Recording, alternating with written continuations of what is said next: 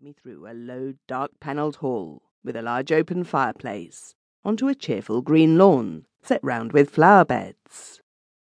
There were grouped about the tea table a small party of people, but they were all strangers to me, except one, who was a schoolfellow called Jack Stone, clearly the son of the house, and he introduced me to his mother and father and a couple of sisters. I was, I remember, somewhat astonished to find myself here, for the boy in question was scarcely known to me, and I rather disliked what I knew of him. Moreover, he had left school nearly a year before. The afternoon was very hot, and an intolerable oppression reigned. On the far side of the lawn ran a red brick wall with an iron gate in its centre, outside which stood a walnut tree. We sat in the shadow of the house, opposite a row of long windows, inside which I could see a table with cloth laid, glimmering with glass and silver. This garden front of the house was very long, and at one end of it stood a tower of three stories, which looked to me much older than the rest of the building.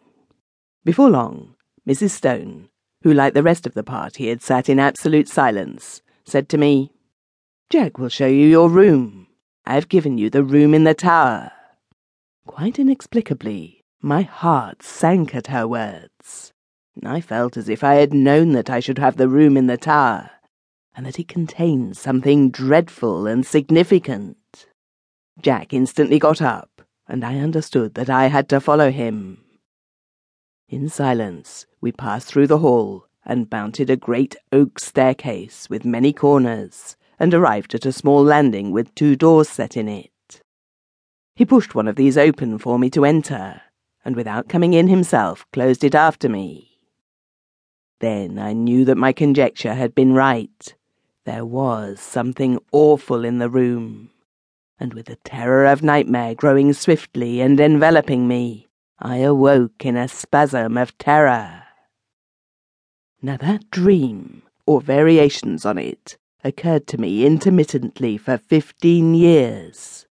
Most often it came in exactly this form the arrival, the tea laid out on the lawn, the deadly silence, succeeded by that one deadly sentence, the mounting with Jack Stone up to the room in the tower where horror dwelt.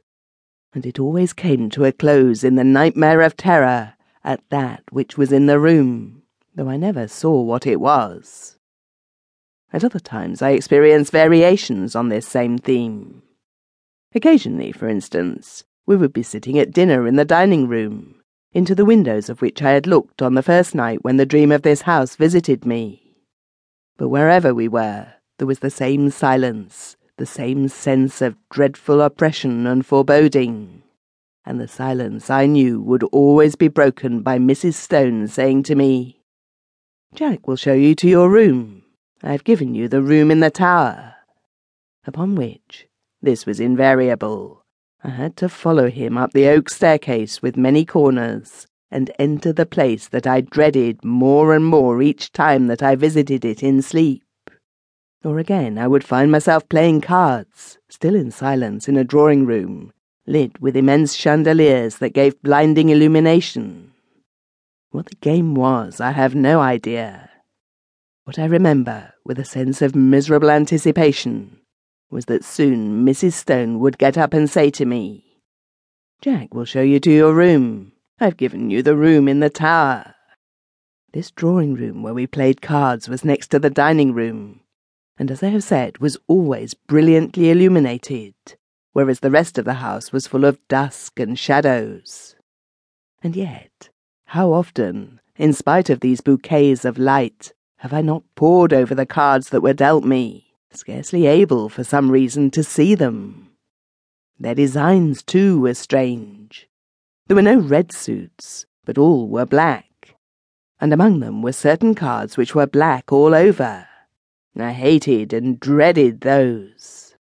As this dream continued to recur, I got to know the greater part of the house. There was a smoking room beyond the drawing room, at the end of a passage with a green baize door. It was always very dark there, and as often as I went there, I passed somebody whom I could not see in the doorway coming out. Curious developments, too, took place in the characters that people